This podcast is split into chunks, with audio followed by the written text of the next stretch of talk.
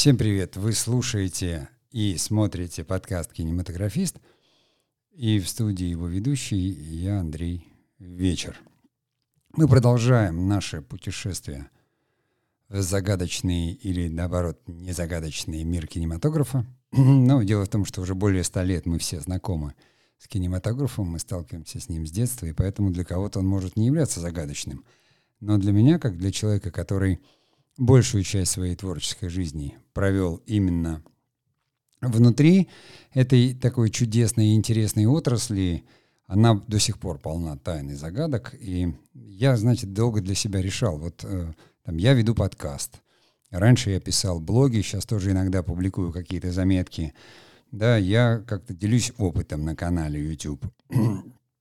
Иногда я разговариваю со своими коллегами, приглашая их как экспертов, чтобы быть в курсе того, что происходит в киноиндустрии, потому что я уже несколько лет как в ней не работаю и, в общем-то, э, занимаюсь кинематографом как независимый кинематографист.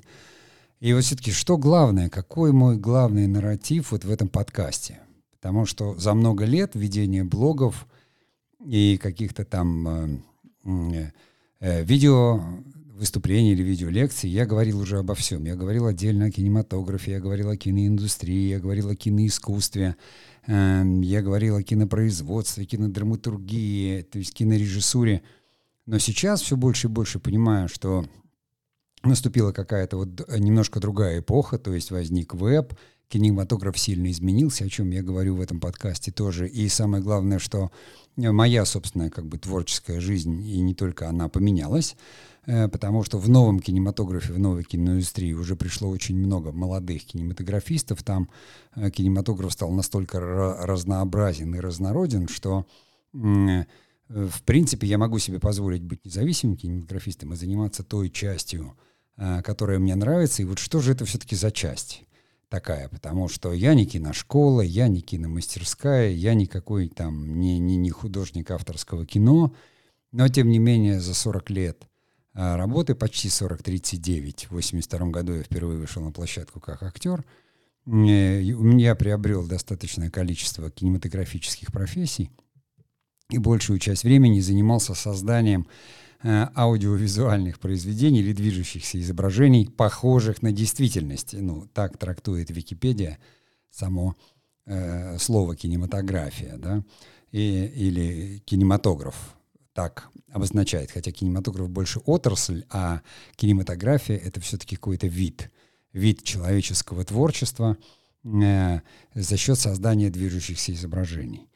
И вот мне все-таки как-то удалось здесь себя сформулировать, поэтому и, в общем-то, сетевое издание, э, производным от которого является этот подкаст, называется «Кинематографист», я понимал, что самая сильная, наверное, моя часть — это вот именно — какое-то ремесло, э, киномастерство, опыт, э, именно какие-то там приемы, ну, ремесленные, может быть, потому что я не снимал авторского кино, я там не особо участвовал в кинофестивалях. Ну, фильм «Госпиталь» в одном маленьком-маленьком каком-то очень локальном фестивале там поучаствовал и взял какой-то приз там за вторую мужскую роль.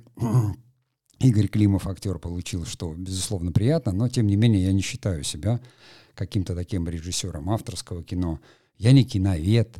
Э, э, более того, там, я не какой-то там продюсер, который предприниматель и снимал коммерческое кино. Хотя фильм «Ископаемый» мы действительно продвигали и продали, и его показывали э, на спутниковом телевидении – и сейчас он есть на кинопоиске. Но, тем не менее, как бы я не предприниматель от кинематографа, я именно кинематографист, потому что перечислять все профессии, которые я там знаю, оно бессмысленно. Это будет очень длинно, долго и, по меньшей мере, как говорится, нескромно. И вот я понял, что именно кинематограф как профессия, то есть кинематографист, именно в каком-то динамическом таком временном контексте, потому что э, за 40 лет от а, актерского, как говорится, выхода на площадку до вот собственной студии, которая долгое время у нас с супругой была, я прошел очень много ступеней и понял, что э, моя святая обязанность не просто быть публицистом, который говорит о кинематографе, о его значении, а быть именно человеком э, с экспертным взглядом на то, как кинематограф меняется, развивается, какие приходят новые приемы, и смотреть на это именно в контексте вот этих изменений, которые происходят за последние годы.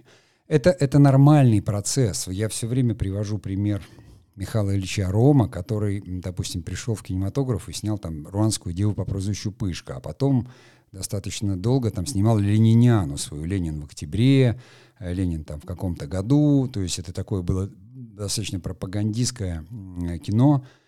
А потом, когда наступили вот другие времена, «Семь лет молчания», он преподавал, и вот он выдал «Девять дней одного года», потом «Обыкновенный фашизм», а это, ну, как уже не игровое кино, а очень хорошая публицистика, э, как кинематографическая. То есть кинематографист должен меняться вместе со временем, вместе с обществом, вместе с культурой, которая тоже меняется. И это интересный процесс, за которым интересно наблюдать. Именно для этого, в общем-то, мы и создали вот это сетевое издание, получив некий официальный статус сетевого издания. И сейчас пытаемся его формулировать. Вот такое первое детище, вот этот подкаст, который мы теперь делаем и в видео-варианте, и в аудио-варианте, но, тем не менее, пока это все равно моя говорящая голова. У нас есть свои слушатели, я благодарен, они что нас слушают. Некоторые, получается, что вынуждены меня смотреть, потому что не все платформы принимают именно аудиозапись. Поэтому самое главное — это именно кинематограф э, как средство доставки смыслов — вот что я выбрал для себя. В любом случае, будучи актером и будучи режиссером, э, ты всегда имеешь свою некую тему. Ты автор, прежде всего автор. Конечно, сейчас очень много говорят об киноиндустрии, авторском кино. Да? Коммерциализация в кино, она пришла вместе э, с новой, скажем там, потребительской культурой и с тем самым новым строем экономическим, который у нас там почти 30 лет уже, ну, как бы доминирует. То есть поменяв строй политический там, с социализма на капитализм. Э, естественно, мы выбрали другую платформу, и кино тоже начало коммерциализироваться. Потом произошла все-таки какая-то там технические изменения. Переход с аналоговых вещателей там, с пленки на, на цифру тоже изменил возможности там, кинопроизводства. Это стало доступнее с появлением новой техники. Потом доставка, э, то есть до зрителя собственно, появление интернета, я об этом говорил уже в других подкастах, это тоже все поменяло. И кинематограф пришел везде. Вот кино сегодня, это там прошлый мой подкаст, вы можете послушать, он везде присутствует, но э, смыслы, почему я все время говорю о смыслах? Эм, для меня, как говорится, существует два пути развития кинематографиста. То есть самого человека, который выбрал это э, родом своей деятельности – это, естественно, путь тот, который у нас есть коммерческий, и путь, который у нас есть, ну, авторский, который больше, наверное, имеет отношение к искусству, хотя, в общем-то, не всегда является искусством. В чем принципиальная разница у этих двух путей? Первое — это ты всегда во главе угла стоит маркетинг, то есть рынок. Э, ты выпускаешь фильм как продукт, который востребуется определенной зрительской аудиторией. Заметьте, вот тема — кино для зрителя, да, сегодняшнего подкаста, и мы как раз говорим здесь о том, что очень важно понимать свою зрительскую аудиторию. Это как бы такое первое направление. И второе направление — это там, где во главе угла идея. Идея или авторский нарратив, который нужно доставить тоже до определенной аудитории. То есть в первом случае э, важен маркетинг и понимание того, Э, в каком сегменте рынка, какими средствами вы будете доставлять этот ваш фильм, контейнер для э, тоже смыслов определенных. Во втором случае, как бы вы ищете ту аудиторию, которая разделяет ваши идеи. Процессы в обоих случаях одинаковые, только э, в первом случае как бы вы должны сразу ориентироваться на то, что вы делаете продукт, который должен быть востребован. А во втором вы делаете не продукт, вы создаете контекст – который, возможно, нащупает свою аудиторию. И там другие совершенно принципы и коммерческие принципы в том числе. Вот об этом мы и будем говорить в этом сезоне подкаста «Кинематографист». Я постараюсь э, подробно э, э, посмотреть на кинематограф, разобрать вместе с вами вот именно такие аспекты, как кино для зрителей, кино и медиа, кино и реклама, кино и власть, то есть отношения именно кинематографа и кино со всеми социальными институтами, его интеграция в экономику, его интеграция в политику, его интеграция в культуру, его интеграция в нашу жизнь, да, не только в социальные сети. Ни для кого не секрет, мы все время говорим, что видео сейчас стало таким доминирующим контентом, который хотят все. Но кто эти все? Эти все это есть для нас с вами, для кинематографистов, это зрители, что бы мы ни делали. И поэтому давайте вот сегодня как раз мы поговорим, какое бывает кино, для какого зрителя оно предназначено, да, и чем оно отличается друг от друга. Ну а сейчас я традиционно после вступления делаю музыкальную паузу, и мы продолжим.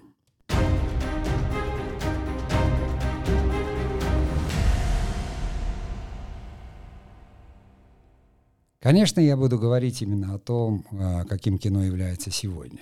Мою задачу, ну, я не киновед, не, не, не входит. Иногда я буду ссылаться на что-то, может быть, из каких-то примеров прошлого, когда они будут уместны. Но в основном я буду рассуждать только о том, что я вижу сейчас, что происходит сейчас.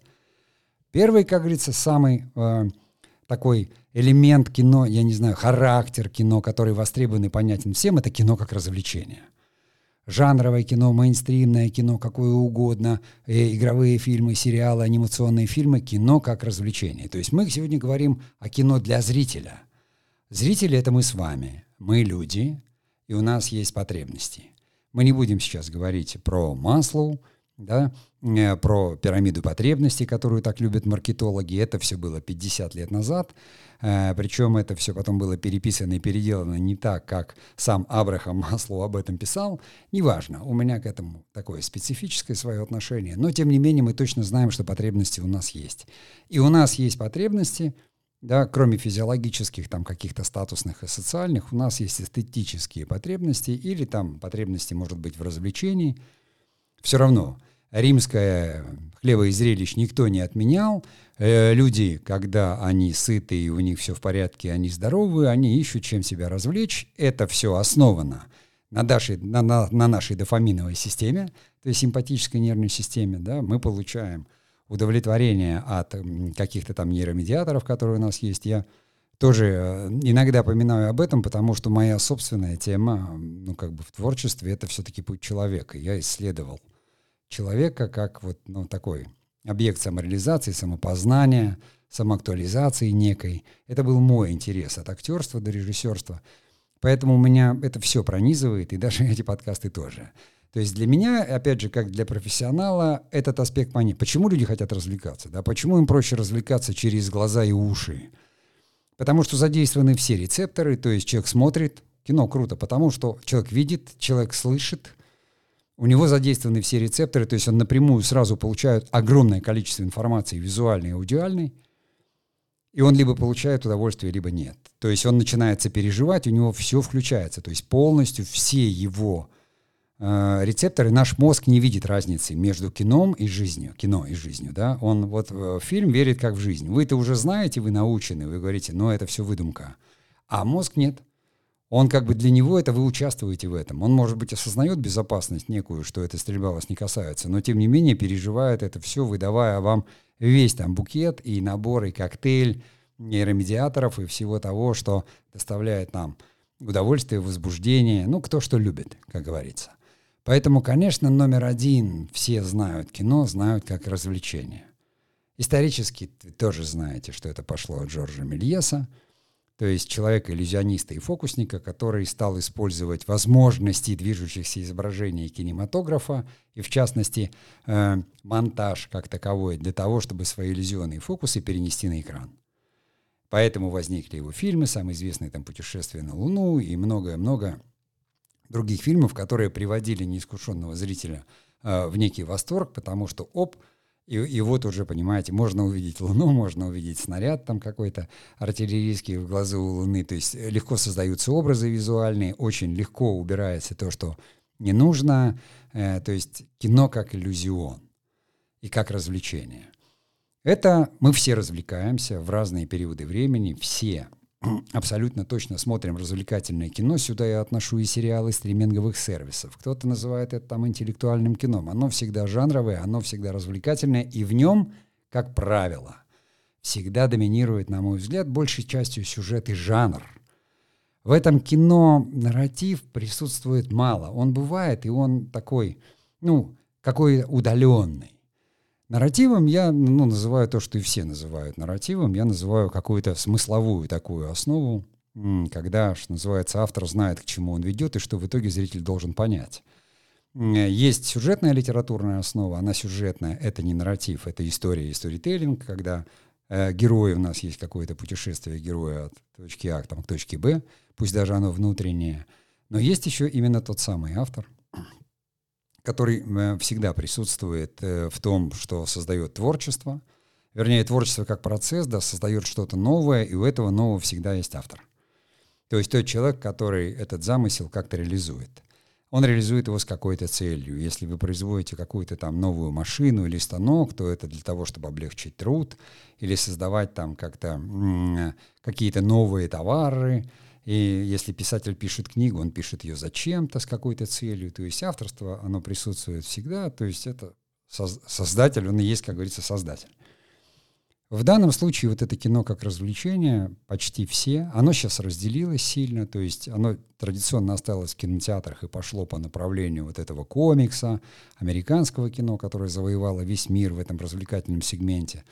Там присутствует попкорн, там присутствует, ну это цирк, это цирк э, и его там разновидности. Было всегда, там площадной театр, цирк, э, кинематограф, э, то есть это то, что мы любим, праздник, карнавал, иллюзион – чем круче зрелище, чем лучше звук, тем красивее актеры, и костюмы, чем необычнее сюжет, чем больше приключений, тем лучше.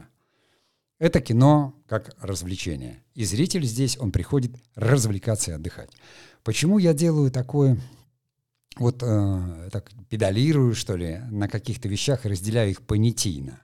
Для кинематографиста очень важно понимать, потому что я сам сталкивался много раз – и сам шел этим путем, когда вот возникает что-то, и ты не понимаешь. Допустим, развлекательное кино не было сильно развито. Оно присутствовало, допустим, в Советском Союзе, но никогда не говорили, что оно должно развлекать. Потому что в Советском Союзе всегда, как говорится, искусство просвещало и только. И даже фильмы Гайдая, они, они были филитонами, они высмеивали там какие-то пороки человеческие. Но ни в коем... Люди на них смеялись, и на «Кавказской пленнице» смеялись. Но это была сатира. Понимаете, это не подавали как какую-то жанровую комедию, задача которой, как в американском пироге, просто чтобы люди пришли там, бессмысленно похохотали и поузнавали сами себя и, и ушли в хорошем настроении. Нет. Значимость, которая была в советской идеологии, она всегда вела человека к какому-то самосовершенствованию, внутреннему и духовному. Ну, такова была идеология. Люди это воспринимали просто. Поэтому, да, люди смотрели индийское кино, которое вот было в этом смысле чисто таким этнически развлекательным. Какие-то танцы, песни, такие совершенно красочные костюмы, ни с того ни с сего, вот они горевали, вот они уже заплясали, то есть такая вот неведанная, неизведанная Индия, далекая, красивая и непонятная. Эти фильмы пользовались огромной популярностью, в особенности в клубном прокате по деревням и где-то. Еще потом их сменили сериалы телевизионные мексиканские, а сейчас уже наших таких сериалов снимают очень много, где люди, они развлекаются, но развлекаются за счет того, что там есть чувства, эмоции. Но это все жанровые вещи. Мелодрамы, детективы, боевики, жанровое кино, мейнстрим, так называемый, идущий в кинотеатрах или же там на стриминговых сервисах. Цель одна — развлечь, как говорит директор Netflix — Наша задача, наш главный конкурент — это ваш сон. Нам надо, чтобы вы не спали, а смотрели наши сериалы.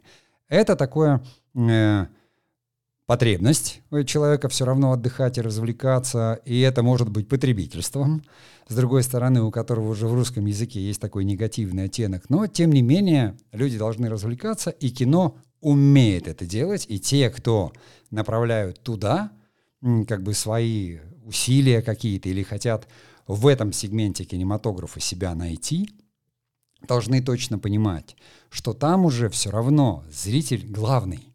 Он главный. Потому что он что-то смотрит, там, там работает рынок, там очень много фильмов, их все не пересмотреть, чтобы там не переснимали. И там всегда доминирует развлечение. То есть все идеи и вся ваша фантазия, ваш креатив должен быть направлен на то, чтобы придумать что-то новенькое, что развлечет, что взбудоражит чувства, что разбудит какие-то новые эмоции, А соревноваться вы будете не только с попкорном, понимаете, со многими другими вещами. Вы будете соревноваться и с интернетом, и, с, в общем, со всем, что работает э, в развлекательной сфере. Поэтому зритель, который хочет развлекаться, и кто считает, что именно этим он хочет заниматься, вот мы в этой, так сказать, э, второй части мы это а, обсудили. Я сделаю паузу и продолжу.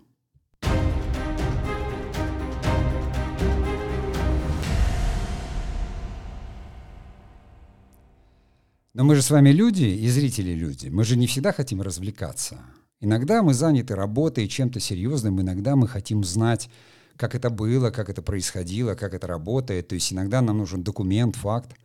И поэтому кино, которое, собственно, и было более первым, пошло от братьев Люмьер «Прибытие поезда», хотя доподлинно известно, что выход рабочих с фабрики все-таки был постановочным. То есть первый раз они не очень удачно сняли, они попросили выйти второй раз – этого же киноведы доказали и разобрались. Но сам факт, допустим, прибытия поезда на вокзал, вот там уже сложнее машинист сказать «отгони и приедь». Мы это делаем в кино, но братья Люмьер, они просто это сняли. И люди, увидев идущий поезд, те, кто не были в кинотеатре никогда, многие побежали из зала, испугавшись, что это поезд реально въезжает. Вот она, великая сила кинематографа, как именно аудиовизуального искусства. Хотя тогда звука не было, а представьте, если бы там еще гудки паровозов и шум пара и чух-чух колес, там убежали бы все. Самые такие чувствительные барышни там падали в обморок. Но кино как документ. Опять же, мы зрители. Если вы хотите найти себя в документальном кино, в некой публицистике, в хронике, то есть кино как документы, братья Люмьеры, то есть не игровое кино, то, что называется, которое фиксирует, оно фиксирует сам факт. Сейчас оно стало тоже очень таким разрозненным. Появились какие-то документари, макюментари, то есть поскольку телевидение этим занималось, и интернет весь, э, как говорится, то есть каждое видео в интернете, несущее некую информацию, является производным от этого кинематографа. Кино как документ. То есть даже когда вы смотрите отзыв просто о телефоне, и там человек говорит вам, вы верите ему или нет, то есть эксперт рассказывает, как работает этот телефон – вам хочется, чтобы он показал крупным планом какие-то там значочки, да, э, какие-то там э, кнопочки, что-то еще, чтобы он все объяснил и рассказал. Это является документирование. Собственно, человек снимает документирование, он рассказывает э, свой отзыв и мнение, старается делать это там либо эмоционально, либо не эмоционально, все зависит от самого эксперта. Но, тем не менее, точно так же мы смотрим новости, мы сами их снимаем, то есть сейчас уже в интернете в основном доминируют новости, которые сняли люди на телефоны. То есть человек увидел, он стал участником события, он включил телефон, он снял. Это все кинематограф. Это все пошло от хроники, которая развивалась быстро, и сначала просто снимали какие-то события и пытались зафиксировать хронику. Она вызывает магию, когда смотришь хронику там столетней давности, это всегда вызывает, у меня так вызывает, я не знаю, какое-то ну, чувство волшебства. Ты видишь реальных людей, которых давным-давно нет, ты видишь все другое, другую культуру, другую одежду, как, даже другую землю, вообще других людей, и ты понимаешь, что до тебя что-то было, и после тебя тоже что-то будет. И это у меня всегда, не знаю, вызывает такое чувство восторга и восхищения. Вот это второй элемент. То есть кино как документ и люди, и зрители, которые хотят видеть факт. Они хотят видеть, как это было, э, как это сделано, как это есть. Им нужна информация. И кино является носителем информации. И эти зрители, они сейчас уже почти не ходят в кинотеатры. Раньше перед кинотеатрами показывали журналы, люди узнавали оттуда новости. Ну, в какой-нибудь там дальней Слободке, я не знаю, даже не обязательно в Якутске. Да в любом городе там, в каком-то, как было донести какую-то новость и показать людям парад на Красной площади. Парад снимали, его монтировали, а потом перед сеансами кинотеатров, его крутили, люди смотрели, потому что телевидения не было. Но люди могли увидеть, вот он, товарищ Сталин стоит, или вот он, э, Ленин и ведро, понимаете, или Ленин и бревно. Вот он, коммунистический субботник какой. И показывали то, что, э, как говорится, я скорее отношу к пропаганде, об этом мы еще скажем отдельно, но это тоже э, является документом. Потому что то, что я называю пропагандой, и я еще об этом скажу, это тоже уже необходимость, но это когда уже для государства, там, для власти или для каких-то групп является необходимым использовать кинематограф в этом контексте. Но вы, как кинематографисты, должны точно так же понимать и знать, что если вас привлекает сама жизнь, сам факт, даже если вы хотите связать свою жизнь, допустим, журналистикой или быть блогерами, или там снимать, это все родоначальник этого не игровое кино, документальное кино. Там главным будет изображение как документ. Вы можете это осветить определенным образом, если это нужно. Но если вы построите декорацию и снимете декорацию, это уже не документ. Если вы сделали визуализацию в 3D, как в некоторых известных фильмах, это не документ. Это мокюментари, это фикция, это попытка ввести в заблуждение. Документом является только то, что видит камера. И любое ваше дополнение словесное будет являться лишь отзывом о документе. А в кино главное изображение. Поэтому те телевизионные сюжеты, где главным является текст, а изображение что-то иллюстрирует, снято кинематографическим способом. Но все забывают об одном таком маленьком-маленьком элементе. Да? Аудиовизуальное произведение, похожее на действительность. То есть похожее на действительность, либо отражающее действительность. То есть то, что глаз воспринимает как настоящее. Анимация, допустим, она, она же тоже похожа. Мы понимаем, что это куклы пластилиновые или тряпочные, но она похожа, потому что похоже ведут себя герои. И поэтому зрители, которые хотят э, видеть информацию, в основном они сейчас ее получают уже через интернет, хотя там телевидение когда-то долго занимало эту нишу – кинематограф это отдал. Я говорю, что ушли журналы, все это ушло на телевидение, сейчас это все уже в интернете. И масса, масса, масса, масса людей, то есть вся информационка у нас, она вся это фактически кинематограф. Только я хотел бы, чтобы она становилась кинематографичнее и лучше, потому что есть два момента, которые мне бы хотелось изменить, и я надеюсь, что мой этот вот небольшой подкаст помогает в этом. Первое, зритель должен становиться просвещенным. Понимаете, это как в музыке. Если ты понимаешь, как музыка строится, то ты можешь ее слушать. Если не понимаешь, для тебя это просто звуки или ритмы. Там-там. И так же и здесь кинематограф. Э, нас всех научили читать и писать. Мы не всегда понимаем смыслы того, что мы читаем. Но, тем не менее, э, если мы уже умеем читать и читали сложные произведения, наши мозги точно меняются. То же самое и с кино. Э, вы должны уметь отличать во всяком случае, вы, я имею в виду кинематографистов, потому что наш подкаст для тех, кто делает кино. Почему то, что вы делаете и снимаете, где заканчивается кино и начинается уже макюментари, так называемый, да, измененное что-то. Да, это ваша фантазия, но это уже, пусть не, но это как вот точно у американцев, да, есть fiction и есть нон-фикшн. Так вот, где граница между fiction ом, даже если в нем нет актеров, которые говорят слова, а где-то там non-non-fiction, Поэтому американцы так легко не называют все шоу. Шоу, шоу все смотреть. Ну, вот, как говорится, и смотрите. Но в документе самое важное — это именно то, что зафиксировала камера. Это принимают порой э, как свидетельство и в суде. На этом строится хроника вся снятая. Знаете, вот они люди. Конечно, они хотят выглядеть хорошо. То есть все селфи, которые вы делаете, по сути, являются документами, независимо от того, накрашены у вас губы или глаза или нет. Когда вы наводите там свой смартфон на чашку кофе, вы фиксируете, вы просто фиксируете, что сейчас здесь в данный момент вы получаете удовольствие от того, что там пьете прекрасный капучино. Или наоборот, э, вам что-то не нравится, и вы говорите, а, это ужасно, я это сейчас сниму, я покажу это. То есть кинематограф у нас, мы этим пользуемся. И мне бы хотелось, чтобы этот контент становился лучше. Это же э, самое большое чудо, которое произошло за последние 20 лет — по-другому это не назовешь, это то, что люди получили возможность сами создавать для себя контент. Это поменяло вообще парадигму э, тех продюсеров, которые делали э, визуальный контент полностью, потому что они были убеждены, что человек никогда не встанет с дивана, ему надо дать пульт, попкорн, и он будет просто жевать попкорн и смотреть то, что ему показывают. И вдруг люди сами, сами, сами, сами, сами стали создавать для себя контент и смотреть то, что им нравится. И всем этим продюсерам пришлось перестраиваться – чтобы снова овладеть нашим вниманием. И чтобы мы снова не спали и смотрели ту иллюзию, которую нам пытаются впихнуть в нашу голову. Поэтому помните, второй момент, да? Зритель, который нуждается в информации. Он хочет факт, и он сейчас не развлекается. И это другая разновидность кинематографа. Ну а я сделаю паузу, и мы продолжим.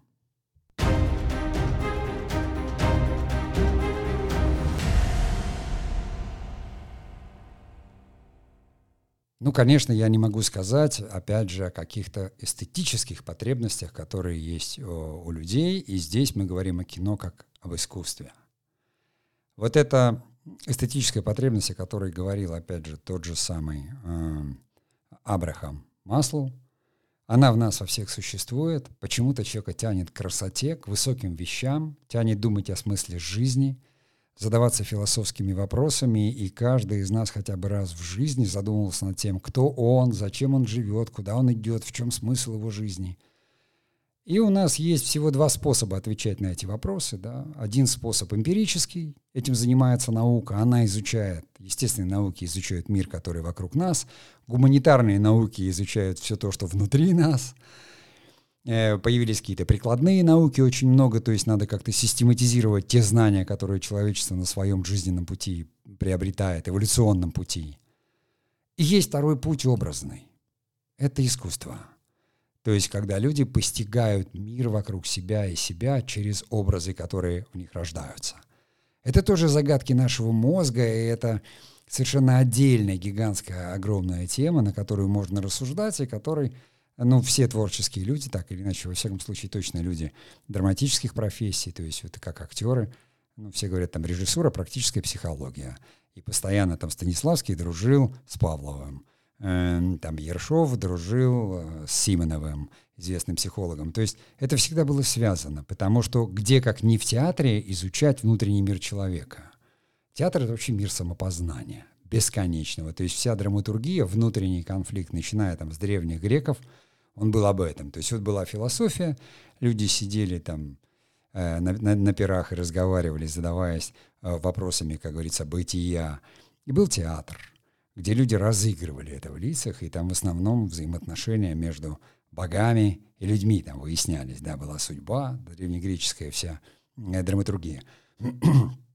И вот это искусство, кино как искусство, которое мы знаем, которое прекрасно себя проявило в 20 веке, в особенности во второй половине, то есть послевоенной, когда человечество уже объевшись вот этих ужасов войны и всех кошмаров, двух войн, я бы даже сказал, которые прошли в первой половине 20-го столетия, люди вдруг, вот неожиданно новое поколение, вот возникло, и даже в Советском Союзе это э, возникло оттепель так называемая, когда люди стали поэзия, кинематограф, театр, все это вдруг стало очень важным, потому что люди устали, они устали от боли, от голода, от ужасов, от страхов. Когда возникло э, чуть позже там вот другое уже поколение, да, возникло каких-то свобод, там хиппи и дальше, куда мы сейчас вдаваться не будем, но тоже темы, которые я стараюсь всегда рассматривать и помнить там в каких-то своих киноработах. И здесь кино как искусство – Самые большие представители нам тоже все, как говорится, известны, да, мы все любим говорить о Тарковском, вспоминать еще множество фамилий, этим занимаются фестивали там класса А, то есть есть просто киноакадемии, кинопремии типа Оскара, а есть именно фестивали, которые именно исследуют кино как искусство, они принимают очень определенные фильмы.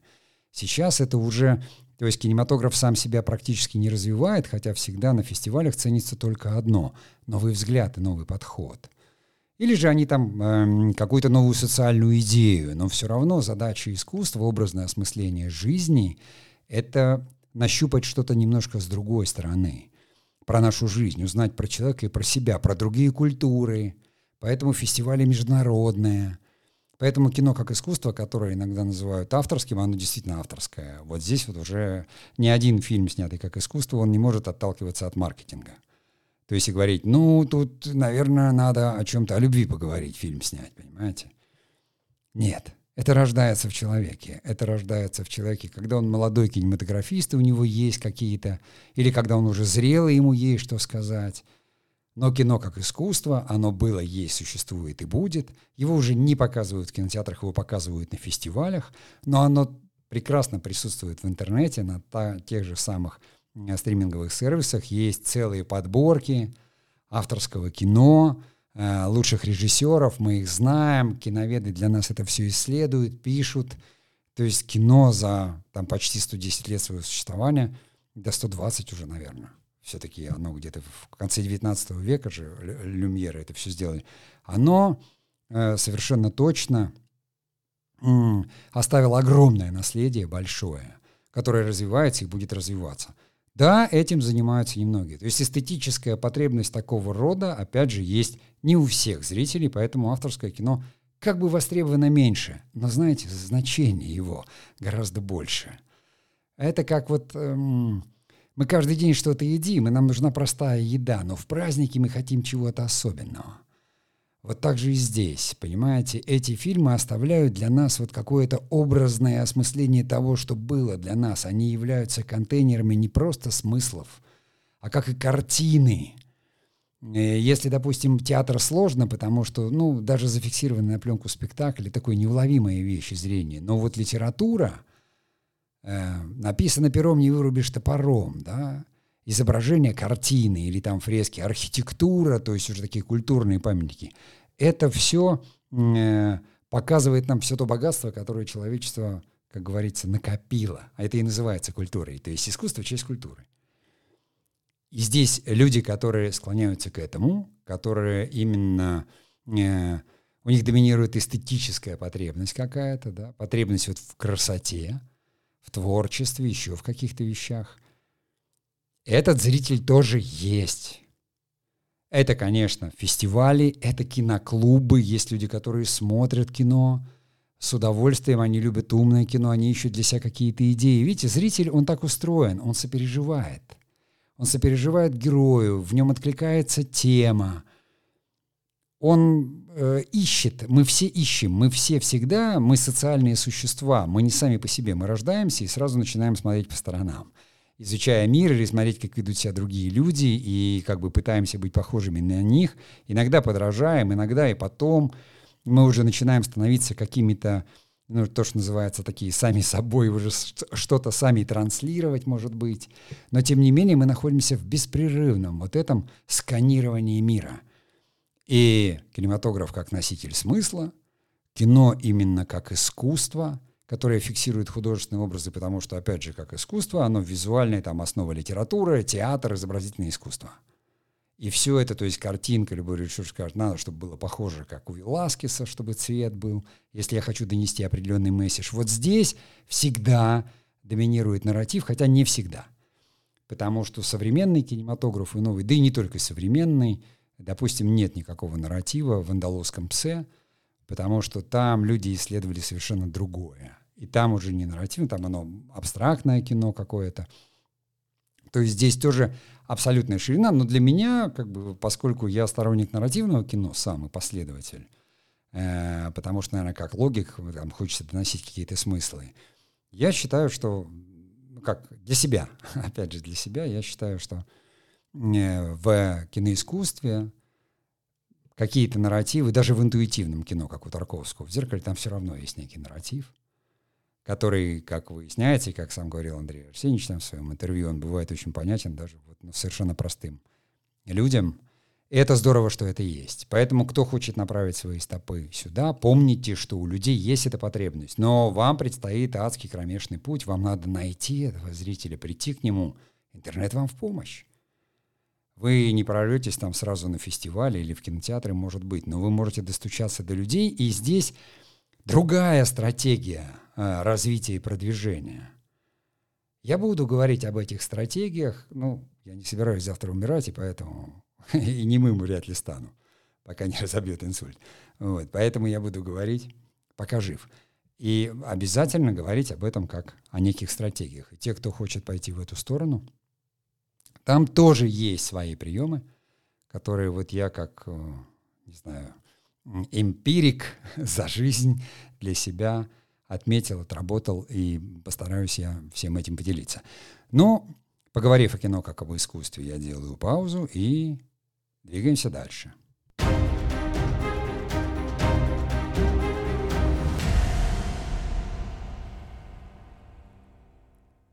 Естественно, у человека есть потребность в познании. Да? Именно в познании, в таком вот познании мира – то есть есть образное познание и есть познание то, что я говорил, эмпирическое. И кино здесь, оно не отступило никуда. Кино как просвещение. Мы знаем, что есть научно-популярное кино, да. Самое такое, э, не, ну, яркие представители. Я хочу что-то знать. Здесь тоже работает документальное кино, не игровое. Э, если в художественном, в игровом кино, вот таком, там, где драма и все, там ты все-таки через какие-то образы, через литературу, то здесь, кроме фиксации документа, то есть когда можно фиксировать просто на пленку какой-то научный опыт, именно то, что касается просвещения, донесения каких-то идей, то есть, то есть те прекрасные, как бы, и мы, мы увидим там вот все вот эти фильмы Discovery, э, э, Channel, господи, Channel, History канал, то, что у нас делает Розамас, их какие-то фильмы. И, и многие, многие другие. В интернете их очень много. То есть там, где мы узнаем что-то новое для себя, мы познаем мир. И там, ну как вы будете снимать, я не знаю, National Geographic, да, не показывая вот эти диковинные страны, животных, когда да, даже слова не нужны, они только дополняют. Ну ты видишь там этих слонов или там этих обезьян или бегемотов, и ты видишь их жизнь, да, э, как раз вот эти натуралисты, они это все наблюдают. Это вспомните фильм «Птицы» французский. А пингвины вот эти, ну это тоже, по-моему, птицы, но это же просто вообще удивительно, где все складывается по законам драматургии, где мы понимаем, что единственный нарратив, который у нас существует, он человеческий, и мы пытаемся его подставить под все. Когда мы видим просто, что все так похоже на нас, когда мы начинаем это ценить, землю, окружающий нас мир, то есть это делает нас людьми, и это и есть просвещение, потому что это абсолютно гуманистическая цель. Посмотрите, сколько сейчас таких фильмов на Vimeo. Вот совершенно недавно я был приглашен на один просмотр таким киноклубом при обществе русско-японской культуры во Владивостоке, одной своей подписчицей. Там люди совершенно разных национальностей. Там девушка подготовила вот какие-то предложения посмотреть. Я сам посмотрел, новое для себя увидел, что на на Виме очень много. Это снимают, я бы уже назвал этих людей кинематографистами, но они позиционируют себя там как визуальные журналисты. Где-то это, да, действительно больше похоже на журналистику, а где-то это прямо кино-кино и совершенно новые формы. Мир ищет вот эту доступность камер, средств монтажа этой возможности, вот интернета, она привела такое количество творческой энергии в кинематограф, что он стал меняться почти каждый день э, я даже не успеваю там отслеживать. Да это невозможно все отследить. Но это мир целый, огромный мир изнутри. То есть я все время как вот, не знаю, в каком-то «Алиса в стране чудес». Каждый день ты видишь что-то новое, и это тебя восхищает. И мне жаль людей, которые видят только плохое или, или смотрят там одно и то же, то, что им не нравится, и ничего не пытаются поискать э, там более интересное для себя. Потому что, э, ну, это уже как бы Каждый живет в своем внутреннем мире, мы живем только в своей голове, в общем-то, и там выстраиваем свой этот мир. Но опять же, я говорю, это мой нарратив творческий, поэтому я все время об этом говорю. Но мир открывается, ты, сидя дома, можешь узнать и увидеть такое. Причем не просто, а в кинематографе это же всегда автор, всегда нарратив. Он же тебе показывает то, что он хочет показать, то, что вызывает в нем отклик. Это должно вызвать отклик тебе. В отличие от театра, где вы видите зрелище целиком, и самое главное — это эмоции и конфликт драматический, кино показывает тебе очень точно. Кино вводит тебя, но там в кино есть крупный план. Понимаете, в кино есть монтаж, в кино есть масса приемов, чтобы зрителю показать вот это главное. Да еще в освещении в определенном, в контексте или в динамике показать характер этого. Или в цвете в каком-то, то, что напрямую воздействует, как говорится, на эмоции. Это такой особенный дар — у людей, у человеческого мозга, развивавшийся там миллионы лет. А вот такое чудо мы получили, понимаете, в наследство просто так. А мы его, как говорится, глушим наркотиками и водкой, сахаром и, и, и прочей непонятной едой. Ну, потому что не справляемся с мощью данного нам оружия, к сожалению. Ну, вернее, не всегда. Ну, бывает. Что ж, мы же люди. Ничто человеческое нам не чуждо. Поэтому кино как просвещение. Это, конечно, для меня в первую очередь научно-популярное кино, как был такой «Орешек знания тверд», нам разгадать его поможет киножурнал «Хочу все знать». Любимый мой такой был журнал в Советском Союзе. Сейчас, конечно, это Discovery, это, это э, опять же, National Geographic, это Viasat, History там и другие Viasat, которые прекрасные делают фильмы, на мой взгляд, и сериалы, в которых ты можешь узнать что-то для себя интересное, новое, узнать историю совершенно по-другому. Ну, когда? Мы же, мы же не ученые читать там все справки и справочники. Но когда мы смотрим документальный сериал какой-то, хорошо сделанный, мы понимаем. А если еще потом мы посмотрим художественное кино об этом же, мы научимся сопереживать этим людям, которые были для нас. Конечно, в художественном кино они все будут, как говорится, красавчики с белыми зубами. Они с выбитыми и одноглазые, как они были на самом деле в тех ужасных условиях, в которых они жили, потому что у, нас, у них не было наших комфортных условий даже у королей. Понимаете, там все равно в замках по, по углам испражнялись. Это вам тут э, не, скажем, мраморные полы метрополитена. Но, тем не менее, нам так приятнее, если бы нам показывать это все как документальные ужасы. Конечно, мы больше бы не эстетические чувства свои развивали, а какие-то антиэстетические.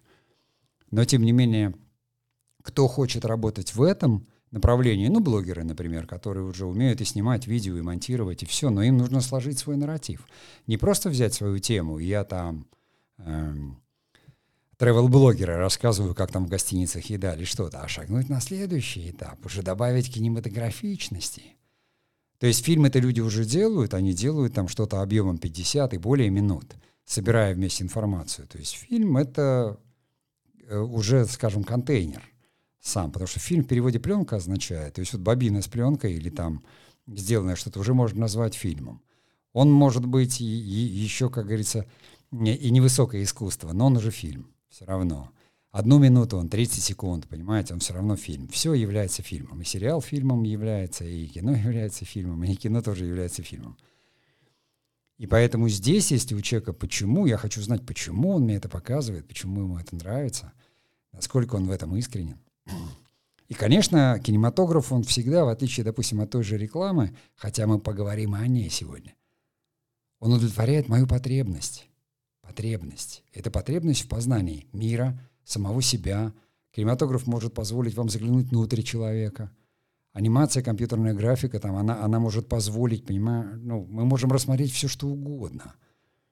Э, какие возможности, что вы там кино по анатомии, вам покажут такие уже там внутренние органы, нарисованные в таких, как говорится, деталях. Но это же все взаимосвязано, я хочу понимать нарратив этого.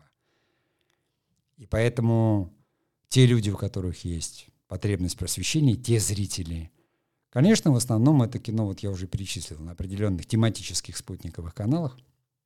Я уже не говорю об охоте, рыбалке, и об этом, об этом, об этом. То есть все то, что имеет отношение составляет часть человеческой культуры и накопленного опыта.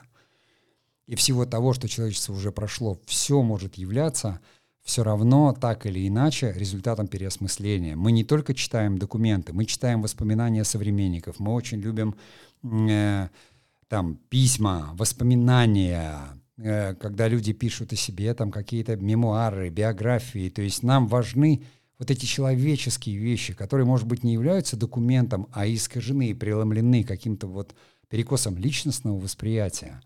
Но это как бы внутренний документ, понимаете? Благодаря дневникам мы сохранили очень многое. То есть люди, которые вели дневники, они сохранили для нас вот именно человеческое восприятие всего то, что происходило, а не просто сам какой-то факт документальный. И понятно, что поэтому мы все там пытаемся сохранять домашние архивы какие-то уже много-много лет, запечатлевать какие-то события в социальных сетях, мы пытаемся фиксировать все, потом смотрим, вспоминаем. Этому нам помогает и фотография, и, конечно, кинематограф. Потому что Э, наши дети или внуки, если это все сохранится, могут узнать что-то о нас, какими мы были, а как вы знаете сами по себе, ну, людей всегда интересует, кто был э, до них, э, кто был мой дедушка, прадедушка, прабабушка, откуда я, понимаете. Все от австралопитеков, все оттуда, от карманьольцев все, и от неандертальцев. Все мы, как говорится, за определенное количество там лет прошли этот путь, человеческий очень длинный, там, 30 тысяч лет назад мы стали теми, кем мы стали, то есть вот этими э, человеком разумным. Насколько нас можно называть разумными, я не знаю, но вот ученые называют Homo sapiens. Вот. Это все благодаря просвещению. То есть тому, что мы всегда где-то что-то из накопленных знаний можем узнать, и кинематограф помогает доставлять эти знания точно так же во все наши рецепторы, в глаза, уши, прямо в мозг и еще и в сердце. Поэтому те зрители, которые ищут этого, то для них делается это. Здесь тоже, конечно, существует, э, понятно, что существует те, кто они ведут эту работу, постоянную деятельность, и кинематографисты всегда могут сотрудничать, найти сотрудничество. Не только там с институтами, университетами, да, но существует очень много просветительских медиа изданий, существует очень много спонсоров, которые готовы так или иначе в это вкладываться. То есть просветительская деятельность была везде, поэтому здесь огромный край э, такой работы непочатой, открыт. И вот как раз мои друзья вот из этого клуба русско-японского, они занимаются именно этой деятельностью. То есть они соединением, изучением там двух культур, и они сняли кино о деятельности там, но они не столько о клубе, они сняли историю очень трогательную про там одного вот японца, который остался в России, как сложилась его судьба. То есть людей всегда интересуют люди, и это здорово. Понимаете? И они стали кинематографистами, потому что вот они захотели рассказать эту историю таким способом. И я горд тем, что там какие-то мои лекции им помогли. А, ну, я не собираюсь здесь заниматься самопиаром, поэтому я сделаю паузу, и мы перейдем к следующей части.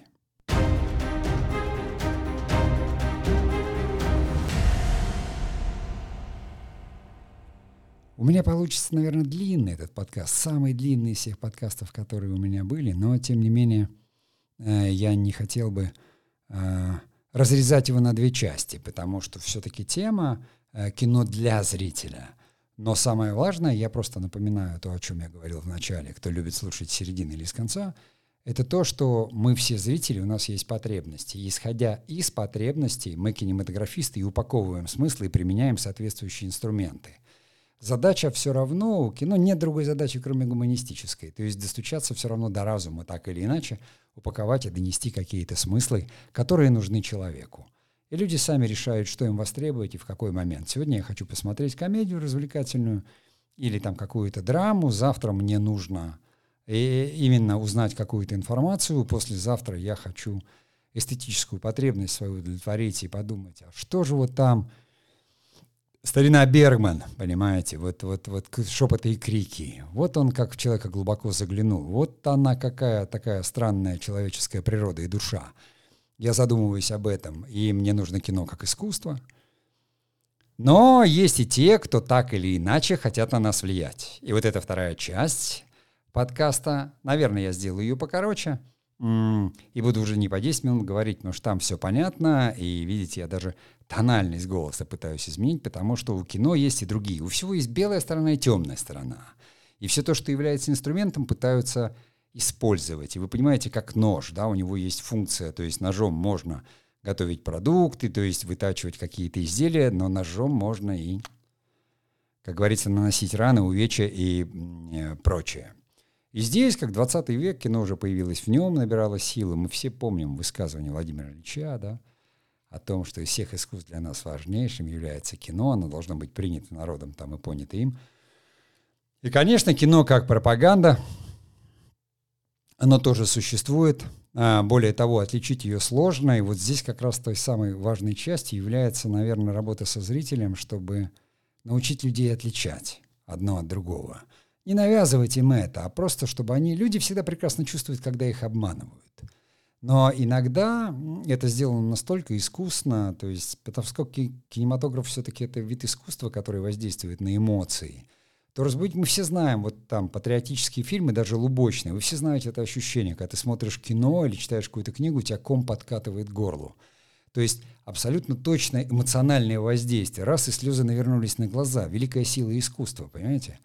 А то, что ты увидел или прочитал, может быть какой-то банальностью, казаться каким-то таким вообще даже смешным, может быть, что мы стесняемся этого своего чувства, потому что это откуда-то родом из детства, когда производило на нас впечатление вот такое сильное, эмоциональное, там, и потрясало нас. Но оно осталось каким-то таким анкором, якорем, да, гештальтом каким-то, может быть, незакрытым. И это все работает. И, конечно, кино как пропаганда везде, в особенности в первую половину 20 века, да и сейчас никуда меньше этого не стало. Оно существует – Потому что ну, кино — это инструмент, люди используют это так, как надо, потому что воздействие на умы, будоражение. И, конечно, Советский Союз в этом плане тоже был впереди планеты всей, так же, как и, скажем, там, фашистская Германия.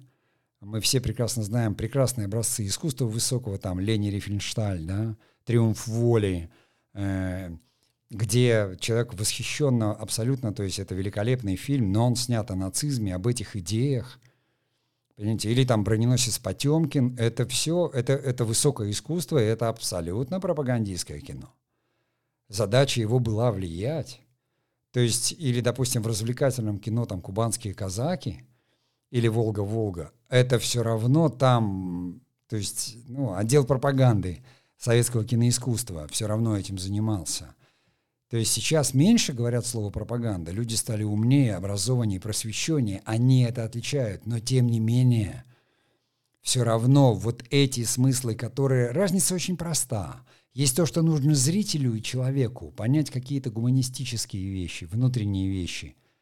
Есть вторая сторона, когда нужно что-то донести, навязать или продать. Но кинематограф он сам не выбирает, он средство. Фильм — это контейнер для смыслов, и нарративы бывают разные. Поэтому, конечно, кино как пропаганда нужна власти, нужна политикам, нужна идеологам, нужна определенным группам, и это огромный инструмент влияния. Ну, более того, есть э, кинематографисты, которые себя прекрасно чувствуют в этом, и, в общем-то, им это нравится, и я не могу здесь их как-то там упрекать или корить. Я вообще не хотел бы быть неким судьей, потому что я никому не судья. Я снимал такие фильмы. В 90-х годах сам, не отдавая себе отчет, я занимался публицистикой, и я считаю, что она была, как бы она ни была хорошо там сделана, да, я считал это, но это, наверное, больше, это не была не прямая пропаганда, но тем не менее я бы, ну, не назвал это каким-то таким, это больше имело отношение, конечно, э, к публицистике, такой вот именно пропагандистской. Потому что там отличается очень просто. Там всегда нарратив, он жестко навязывает какую-то одну линию. Если в хорошей журналистике вы всегда видите факт, и вы сами можете разобраться, то в пропаганде э, всегда вам самое главное навязать, вдолбить одну и ту же мысль, то есть э, именно э, продвинуть ее, отметая все остальное. Это может подаваться эмоционально, талантливо, то есть ну, это тот же самый иллюзион, в котором вобьют все, что угодно, потому что кино у него великая сила искусства. Понимаете, есть действительно гуманистические фильмы там, о любви к родине, там вот «Белое солнце пустыни», да, его же не просто так любят и космонавты, и все, потому что вот есть какая-то вот эта эм, э, такая трогательная вещь, как вот эти письма бойца Сухова к своей жене, написанные Марком Анатольевичем Захаровым, после чего, как говорится, характер фильма поменялся. И мы все это чувствуем, он очень ментальный. Иностранцы же, ну, как они не поймут просто «Белое солнце пустыни», так же, как мы можем не понять какое-то индийское кино. Вот. А э, нам оно понятно.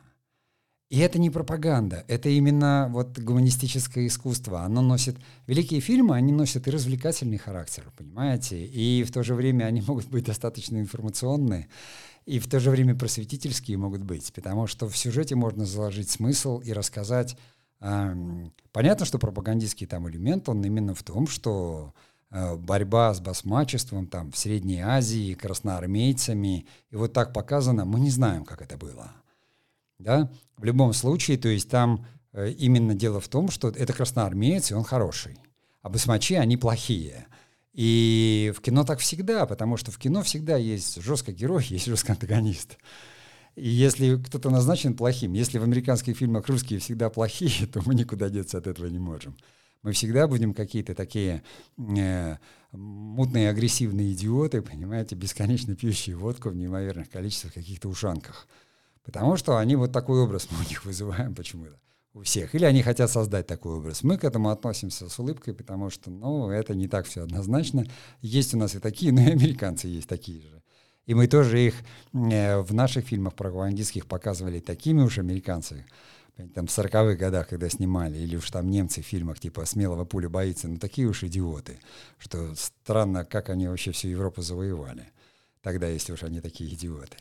Ничего такого, конечно, не было. Но, тем не менее, я говорю, что когда кино как пропаганда работает, то оно обладает огромным, огромным влиянием, огромным разрушительным эффектом. Поэтому еще раз говорю, что в этой части я говорю о тех вещах, которые сам не очень люблю, э, понимаю и не осуждаю, но это же это тоже человечество, понимаете? Большие какие-то группы, большие власть, политика, это все очень сложная тема. все идет уже от каких-то интересов, тут надо разбираться в контексте истории, культуры, философии, экономики. Это все очень сложно. Но можно все упростить, создать контекст, выдумать человеческую историю, и вот вам все навязать, понимаете? Великие пропагандистские фильмы, как «Два бойца». Ну а как вообще бойцов было поднимать из холодных окопов, людей испуганных и недокормленных против вот там того ужаса, которое было, да и сейчас – вы же понимаете, ну, в, интернете, там, в Ютубе наверняка знаете, слышали, даже можно не поминать. Когда выходит какой-то фильм, и он производит такое, смотришь, у него там накрученные просмотры до, до невероятных небес, люди даже не разбираются. Они говорят, вот, вот, вот, вот. В особенности, если фильм сделан э, неплохо и э, мимикрирует под, под документ или по что-то, таких фильмов очень много. Но очень много и хороших фильмов. То есть, но это все пропаганда. Здесь мы, как зрители, кто-то в этом нуждается, кто-то хочет знать, кто хочет разобраться в силу неудовлетворенности собственной жизни, он хочет понимать, кто виноват в том, что вот так и что делать. И тогда кино оказывает здесь как с алкоголем и как с ядом. Немножко это полезно, а много это уже отрава.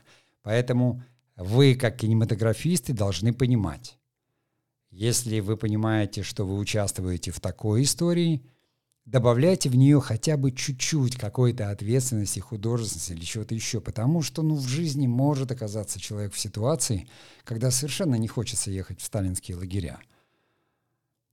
И тогда нужно как бы, а ты должен работать, и ты кинематографист, и жизнь пройдет, ты что, ни одного фильма не снимешь. И люди принимают эти самые и пытаются как-то все-таки это нивелировать, то есть снять этот элемент, но есть требования какие-то. Мы же люди, мы же понимаем, что не все так просто в жизни.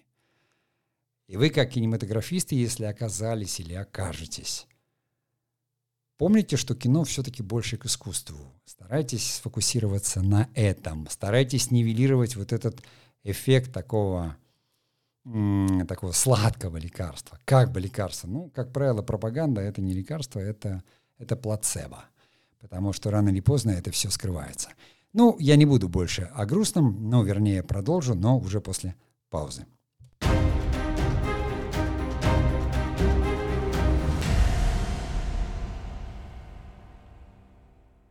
Точно так же для меня каким-то таким внебрачным ребенком пропаганды является то, что сейчас называется корпоративным кино. То есть когда-то такие были новости, знаете, вот э, там перегородили Енисей, построили ГЭС. Это была хроника и здорово. Или, допустим, там Берлинская симфония, где ну, абсолютно художественное произведение, снятое э, документалистами и выстроено таким образом, что ты просто видишь вот эту индустриальную симфонию – то есть вот это вот э, визуальный ряд в восторг вызывает у тебя эстетический.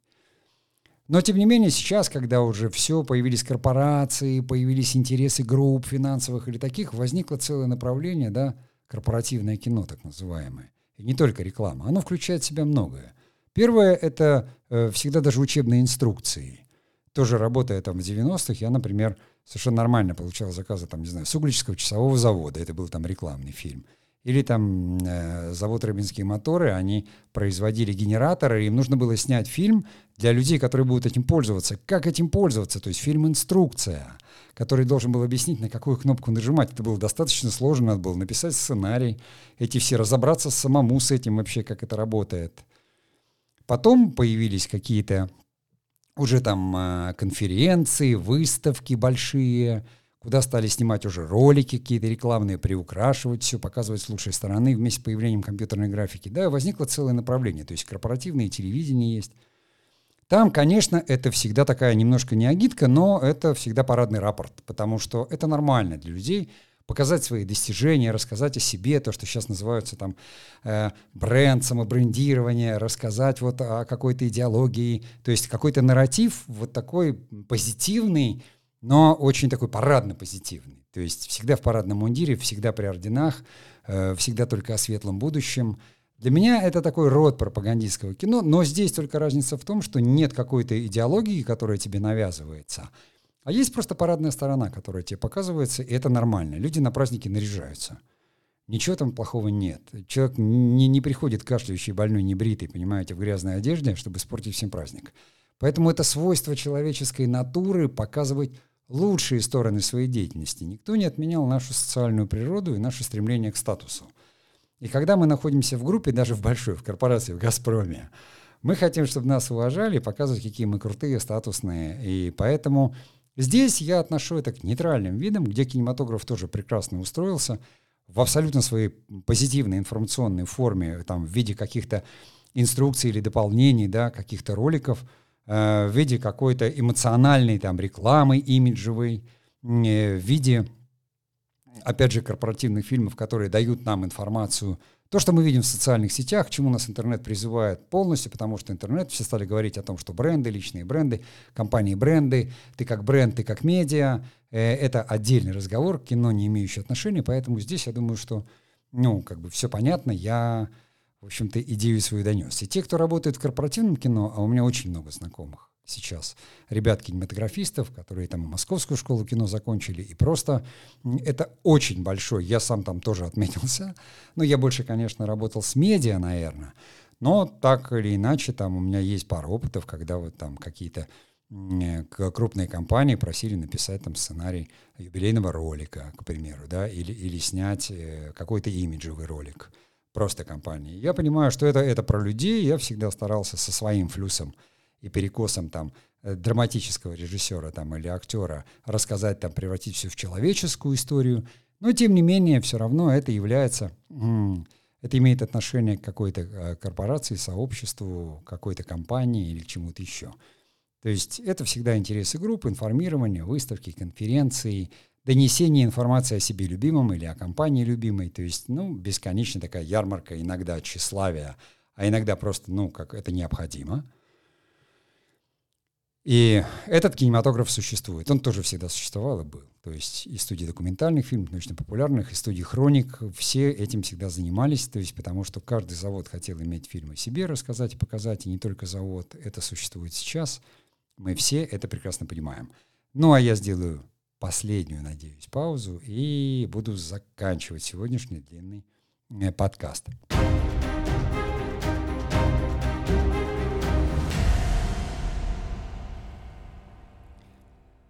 Последняя, наверное, из этой троицы, которую я все-таки лично как кинематографист отношу к необходимости, но все равно для меня со знаком минус такой, с теневой стороной, потому что это не имеет отношения к кино как к искусству или просвещению, то это, конечно, кино как реклама.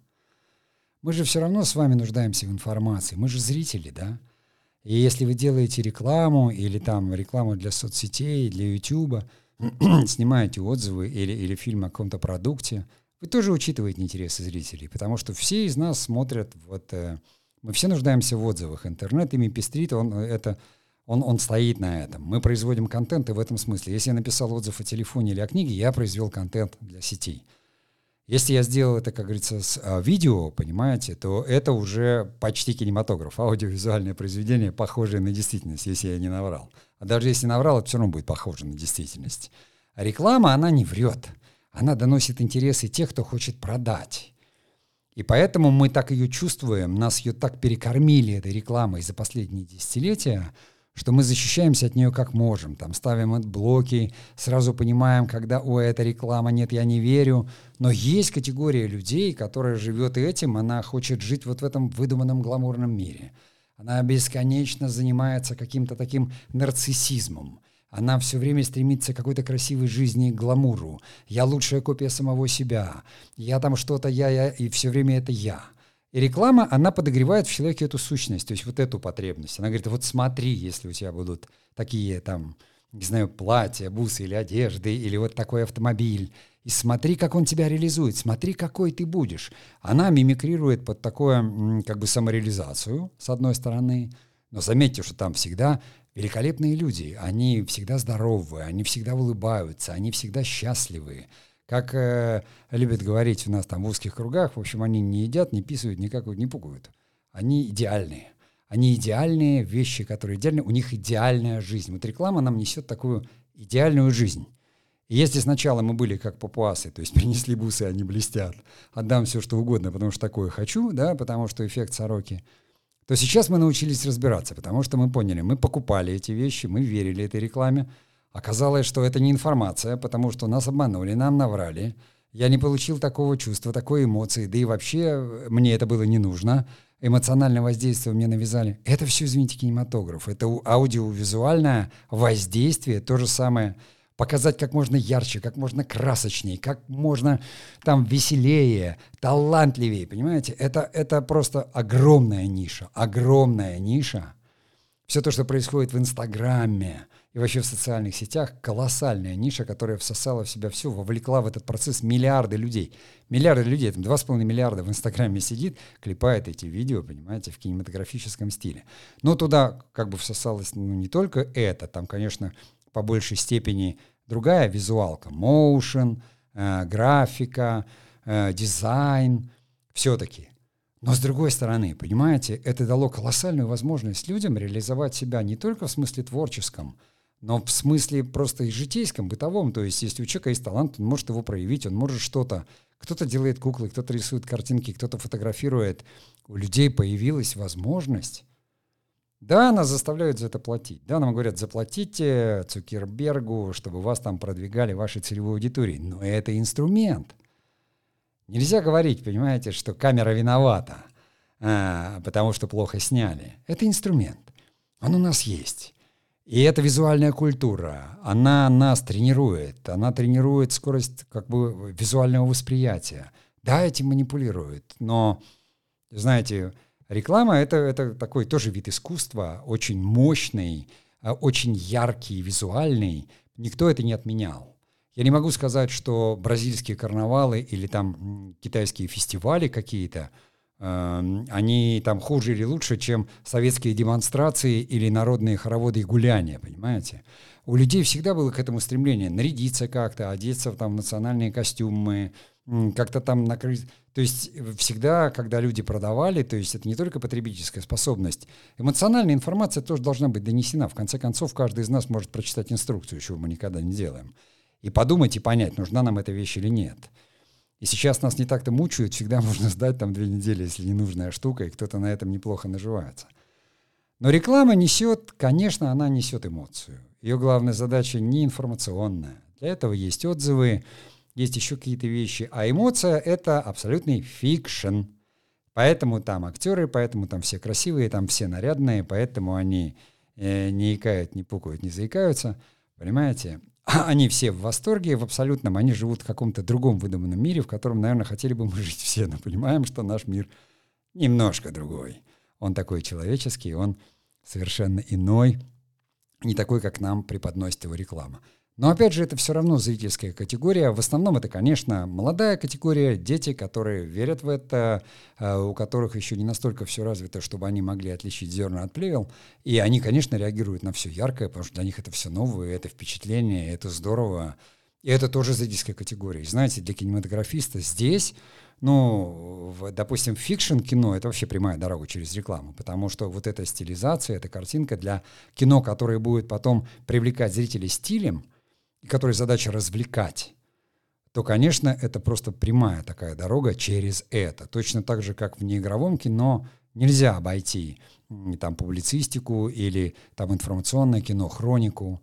Ну, просто невозможно. А оттуда уже, как говорится, не игровое кино у нас и в пропаганду, и в корпоративное кино, да, в кино как просвещение, а игровое — это кино как искусство, кино как развлечение, кино как реклама. Ну и вот на этой такой как бы ноте посмотрим, кто дошел до конца. Да, э, час 13 будет, час 15 сегодняшний подкаст. Я люблю длинные формы. Все говорят, надо делать коротко. Ну, а как, вот если вы встречаетесь с друзьями, может, хочется посидеть, поговорить. Это же не привет-привет э, СММки, да, какие-то в WhatsApp.